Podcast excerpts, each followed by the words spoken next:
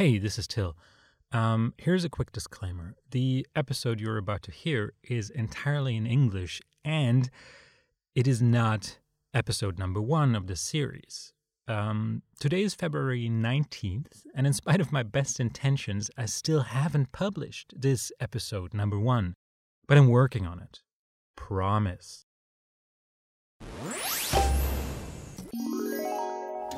So, I've been binging this show that has unfolded over the course of the past weeks, and I thought I should share that with you since, you know, it fits the outline of this program really, really well.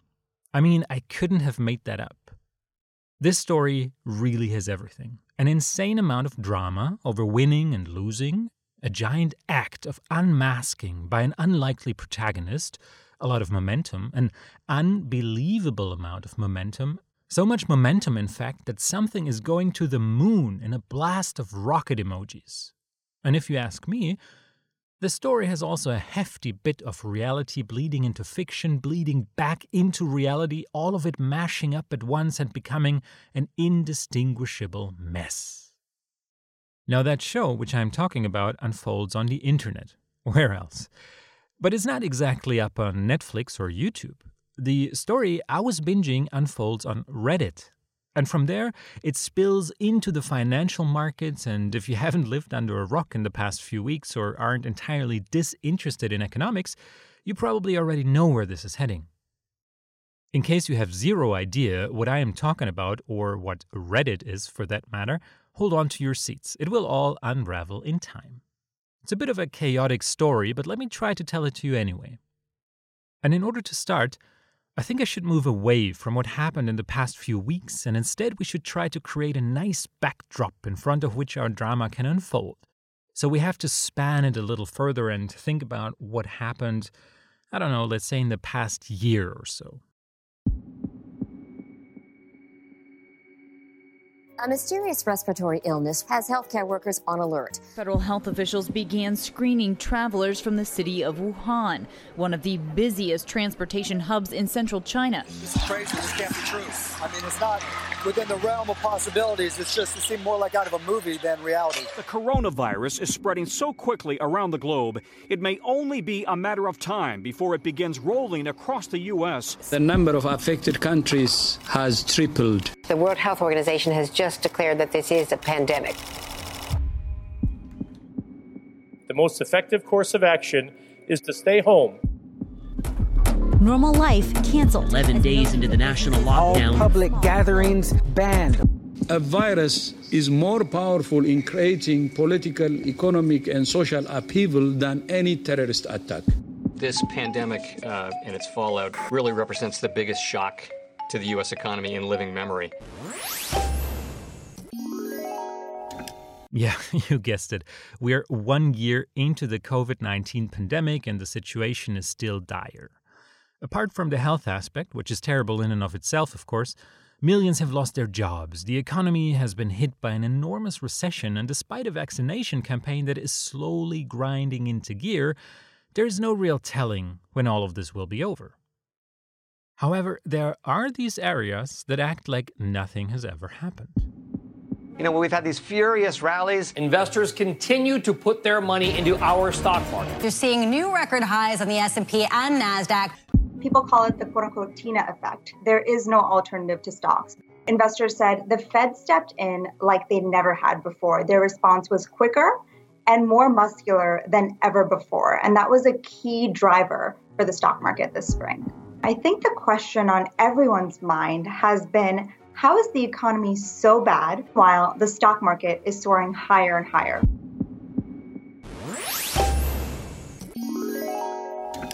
Enter the stock markets.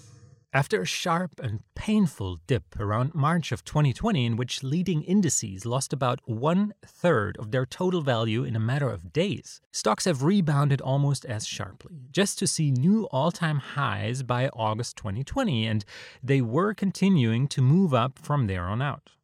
And this rebound is largely due to the central banks, the European Central Bank in Europe, or the Fed, short for Federal Reserve in the USA, printing money like there is no tomorrow.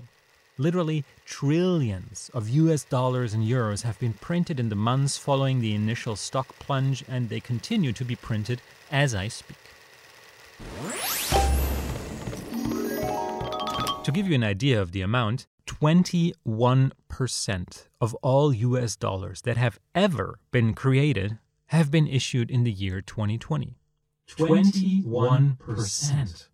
Wow. Every day they're printing 125 billion. That's like five World War IIs per day. Cash at the Federal Reserve, an infinite amount of cash. Haha. Money printer go boom.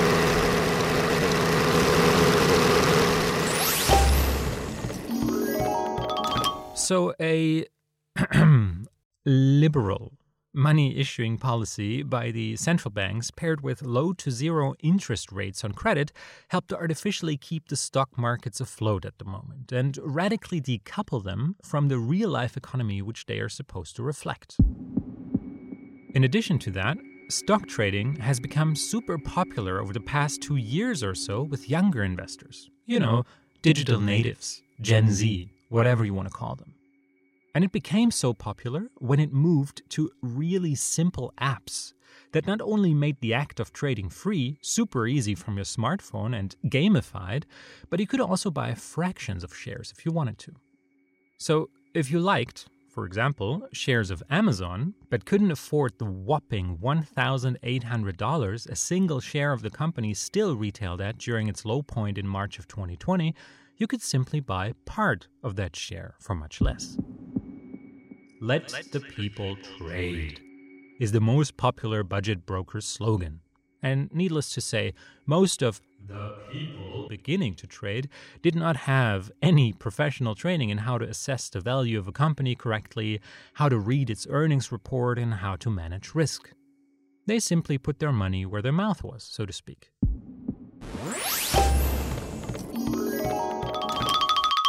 Okay, um, let's take a quick break here and let's take inventory.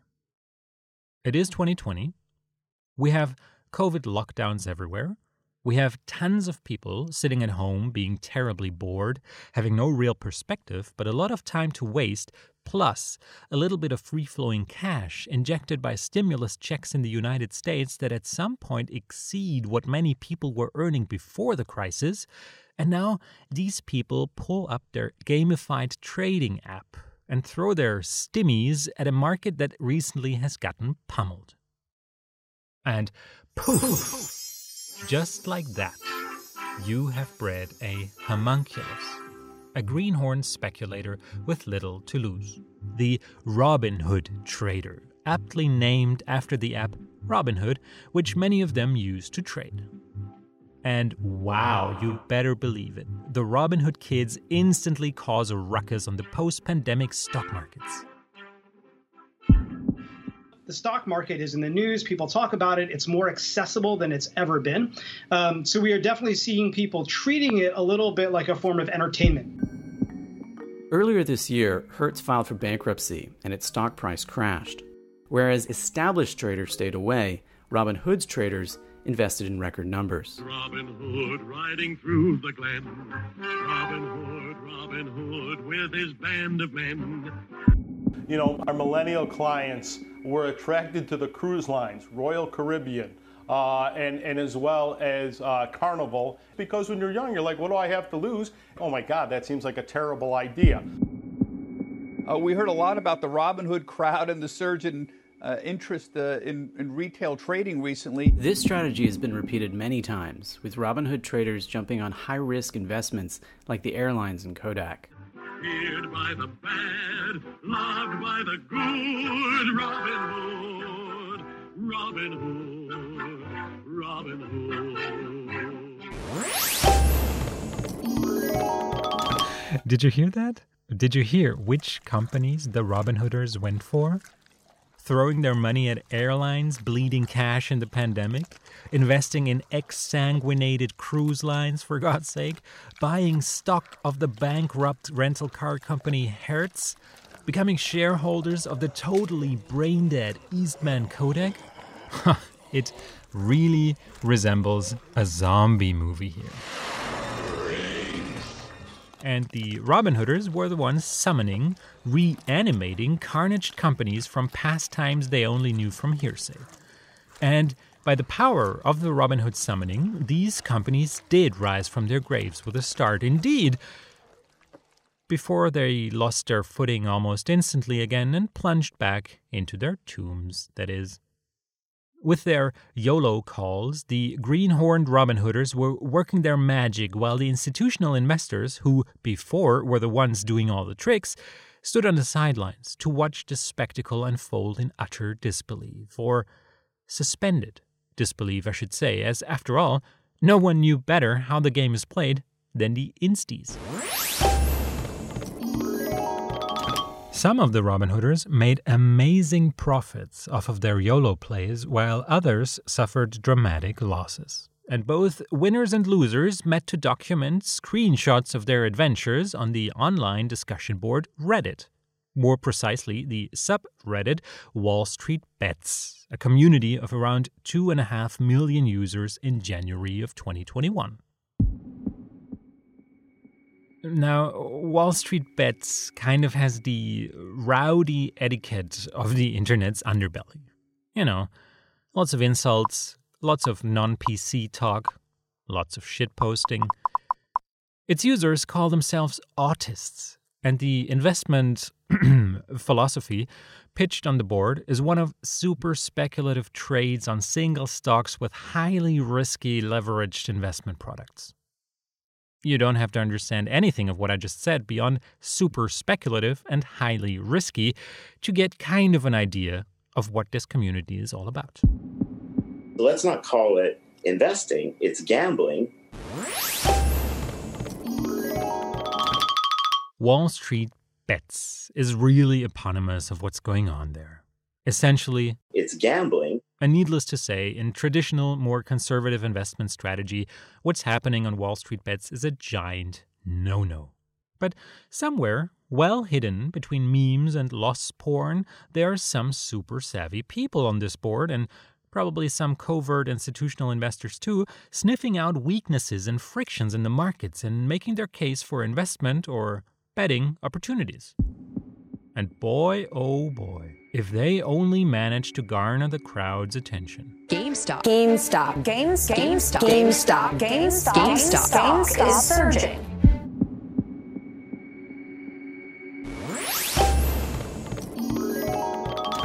The recent stock market roller coaster of yet another half dead company, the brick and mortar shopping mall video game retailer GameStop, a great business idea of futures past, impressively demonstrated the power of dumb money armed with a weaponized trading app. The Wall Street Bets kids caused a total damage to hedge funds in the range of 70 plus billion dollars. And that's the show I was binging. Sparked by a user with the charming moniker Deep Fucking Value, thousands of Redditors ganged up and bought shares of GameStop, causing its stock price to surge. Picture this.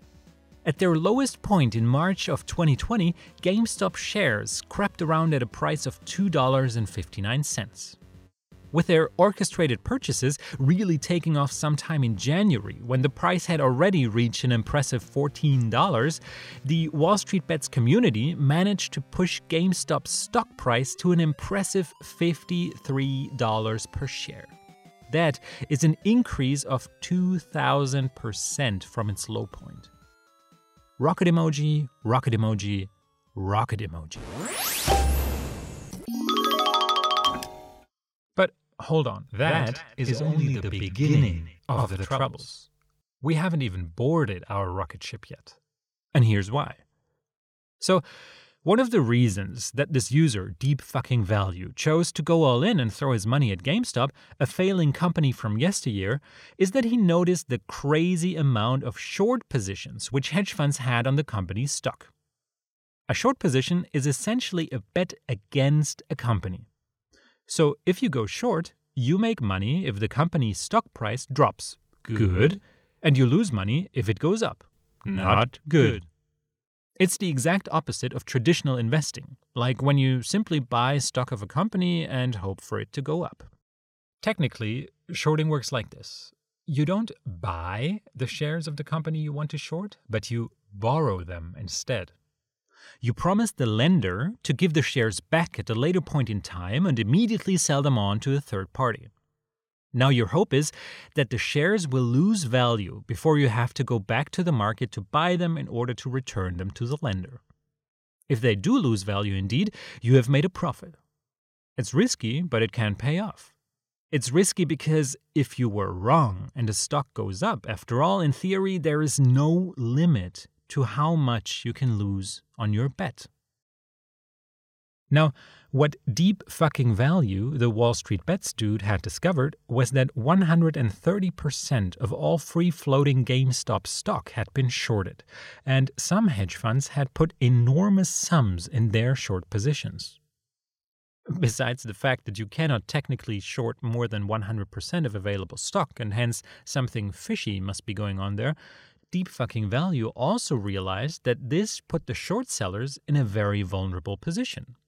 If he could somehow manage to buy enough shares to make the company's stock price rise significantly, he would eventually be able to trigger something called a short squeeze.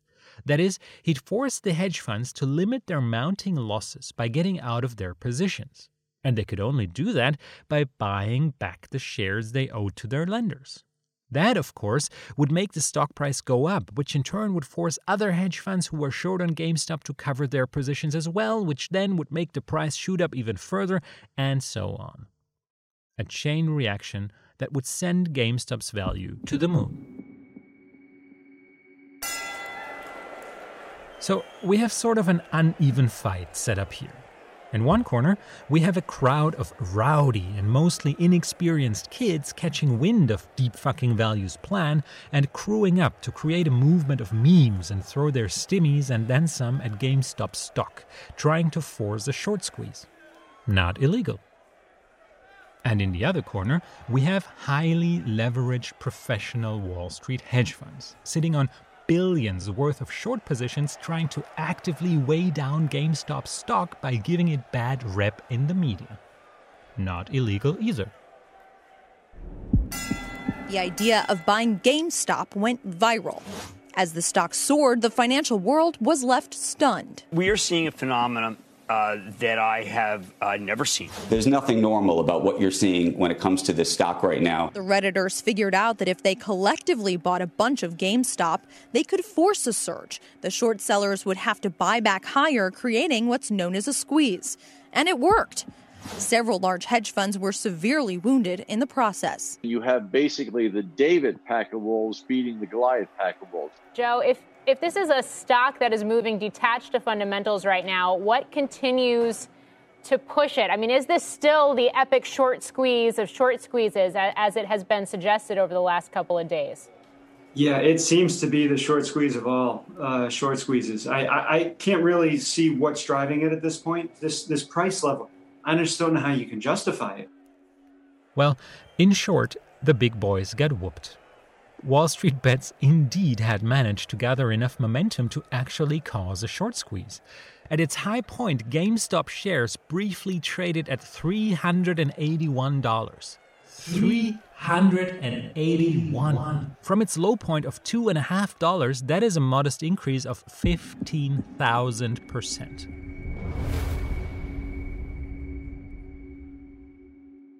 it was a train wreck for all short sellers.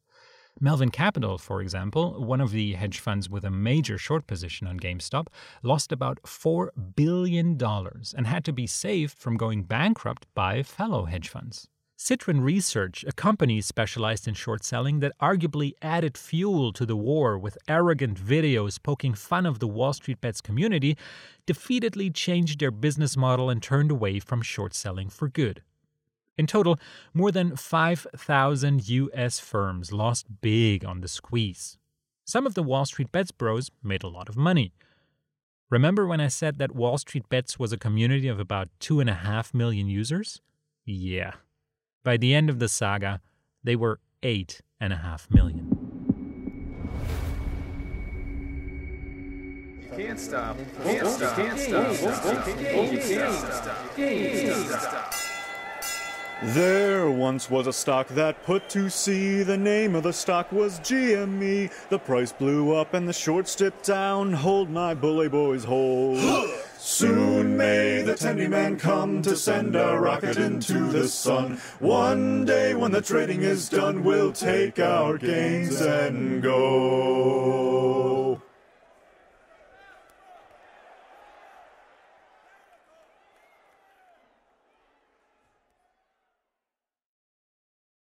But this is still not the end of the story. Not really. Of course not. Things are never as simple as they seem.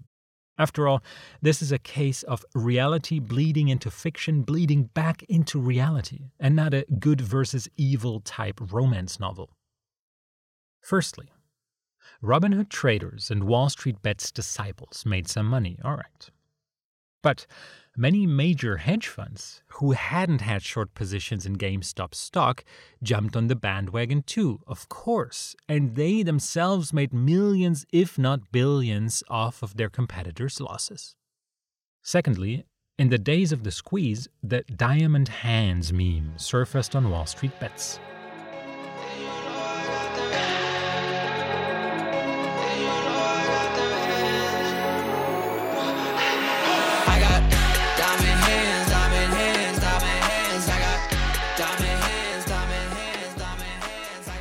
Diamond hands means hold the stock.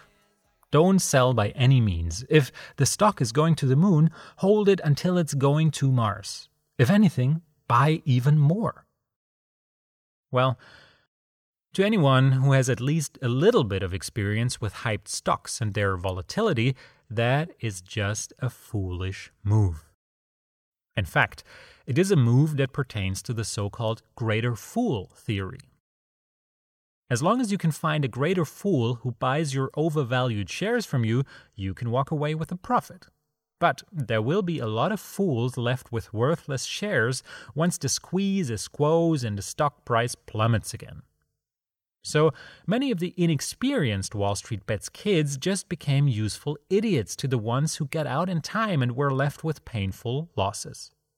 After all, Diamond Hands may have been a meme planted by the more savvy professionals on the board, allowing them to sell their positions to willing buyers. And thirdly, David, we do have now some statements from Robinhood and Interactive Brokers about restricting trading on some names. Uh, that's likely to uh, raise some hackles uh, and some anger in certain sectors. Yep, I've seen it on Twitter already, as you point out, Carl. Uh, people upset at the idea that they can no longer buy, and it will have an impact. Whoops. A few days after the madness had begun and GameStop stock was sent to the moon by the short squeeze, Robinhood and many other trading apps abruptly halted trading in the stock. Traders could sell their positions, but not buy more stock. Now, the reason for Robinhood to stop all purchases of GameStop stock was a technical one. Since the volume of trades and money flows was so high, the clearinghouse behind the broker app demanded more securities to alleviate risk. Robinhood was forced to raise cash before being able to allow trading in GameStop again. However, by stopping all purchases of GameStop stock, Robinhood arguably killed the momentum of the short squeeze and saved some hedge funds from having to close their short positions at devastating losses.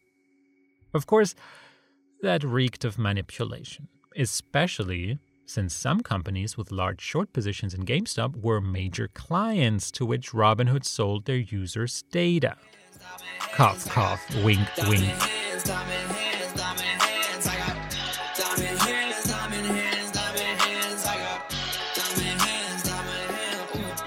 Yeah, GME, AMC, take that risk on me. Robin Hood,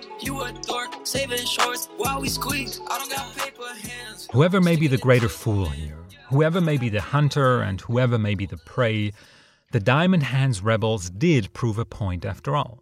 And in my opinion, the takeaway of all this is not, as some people wanted to see it, that this was a moment of insurrection driven by a bunch of disenfranchised idealists who weren't after the profits but after humiliating hedge funds and avenging the financial crisis of 2008, something that the Occupy Wall Street movement had never quite managed to achieve.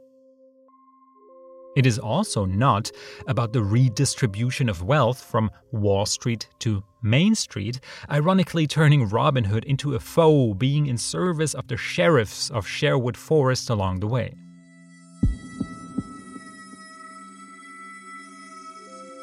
Instead of narrating this saga as a black and white tale of social justice and vengeance, I think the takeaway here is much more nuanced. And it should be. So perhaps at this point, the term disruption comes in handy. Disruption is an expression fetishized by the startup ideologues of Silicon Valley, following economist Joseph Schumpeter's idea of creative destruction, which, according to him, needs to happen in order to achieve progress and economic growth by purging ideas, setups, companies, business models that are dysfunctional. Silicon Valley culture claims that companies today, especially those dabbling in technology, need to be disruptive at all costs. They have to aim at revolutionizing the markets they operate in. However, the Silicon Valley version of disruption is one that claims the democratization of structures, but is really after maintaining current orders of power and really has them built into its system. It's kind of a pretend disruption, if you will, and so, if a genuinely disruptive form of creative destruction comes along, it has to be stopped short, as was neatly demonstrated by budget broker Robinhood's rather phantasmal claim of democratizing finance, which betrayed both its name, Robinhood, and its slogan, Let, let the people trade, when it intervened to not let the people trade after all. What is genuinely disruptive, however, is the rise of decentralized investment power. The power of individual investors, dumb money, as they say, going viral, and the brute force of crowds, not so much organizing around the treacherous brokerage app Robinhood, but swarming together in meme fueled online communities instead, where the act of storming the Capitol almost seems like a sequel to the storming of the Capitol in Washington, D.C. just a month before, the attack on Wall Street being much more favorable to left leaning discourse, obviously. What is also genuinely disruptive is the unmasking of magical, or perhaps delusional, narratives in economy, such as the efficient market hypothesis. That is, the idea that all available information at any given point in time is priced into the value at which shares are being traded, and thus markets are both objective and efficient. It's genuinely disruptive but it's not new. Alan Greenspan, the former chairman of the Federal Reserve, once lamented the irrational exuberance that had gripped the markets in the run up to the bursting of the dot com bubble in the year 2000. Now, his successor, Jerome Powell, is making the money printer go and by doing so has dug the grave for the efficient market hypothesis, which in turn was buried by the power play stampede of the Wall Street bets shamans, just to instantly rise from its grave again as a defaced zombie, rendering the markets efficient, but only for the crowdsourced market manipulators. The magicians of Wall Street bets indulged in a form of improvisational reality building here which is a strategy that hedge funds and other Wall Street power players have used for ages to pillage the lands.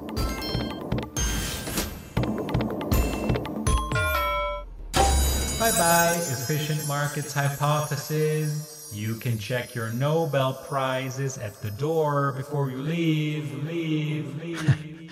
the old trick that is recast here in a fresh cloak is that of the self fulfilling prophecy. Poof. Magic. But look what people can do. I mean, that's a fabulous thing. The great thing about the market is it has nothing to do with the actual stocks. What's important when you're in that hedge fund mode is to not do anything remotely truthful. because the truth is so against your view right. that it's important to create a new truth to develop a fiction.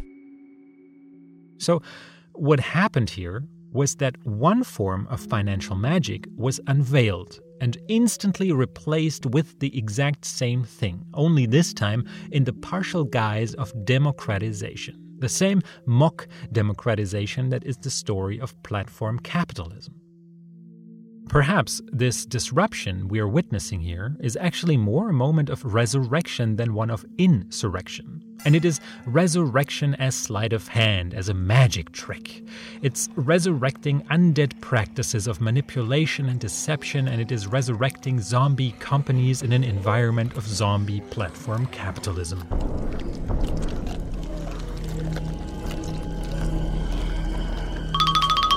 Zombies, zombies, zombies, zombies everywhere.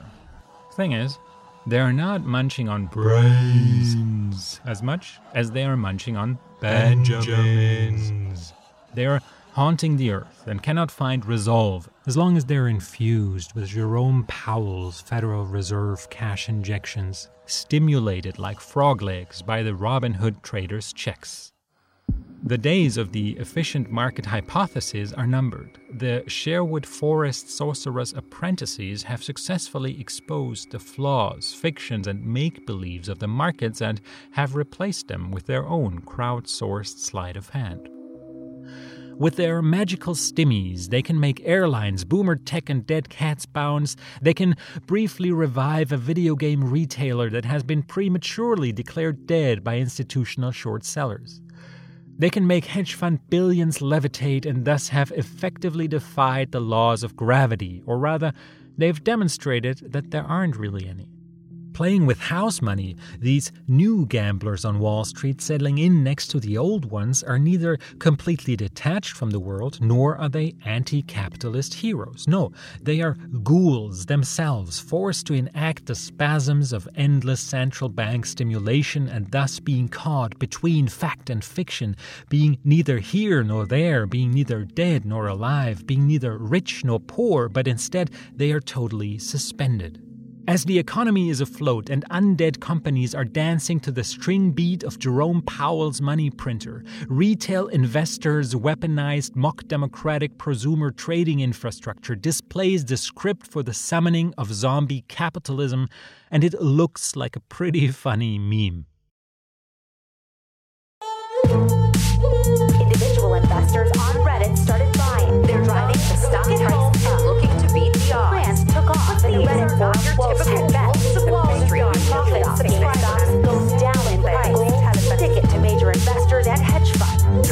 Candies, candies, never end. It's no more games, no more pretenders. Hedges rage and hedges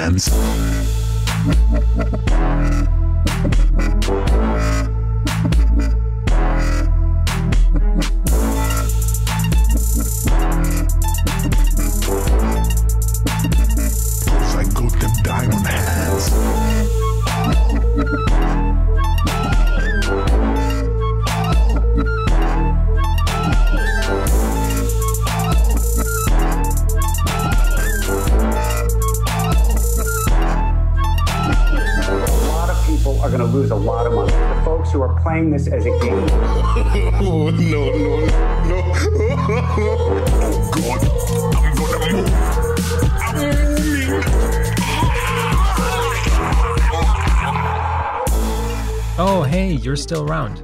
Okay, well, then um, how about a brief follow up to the story? Uh, okay, check it out. On February 18th, um, there was a public hearing of uh, people playing uh, prominent roles in this whole affair.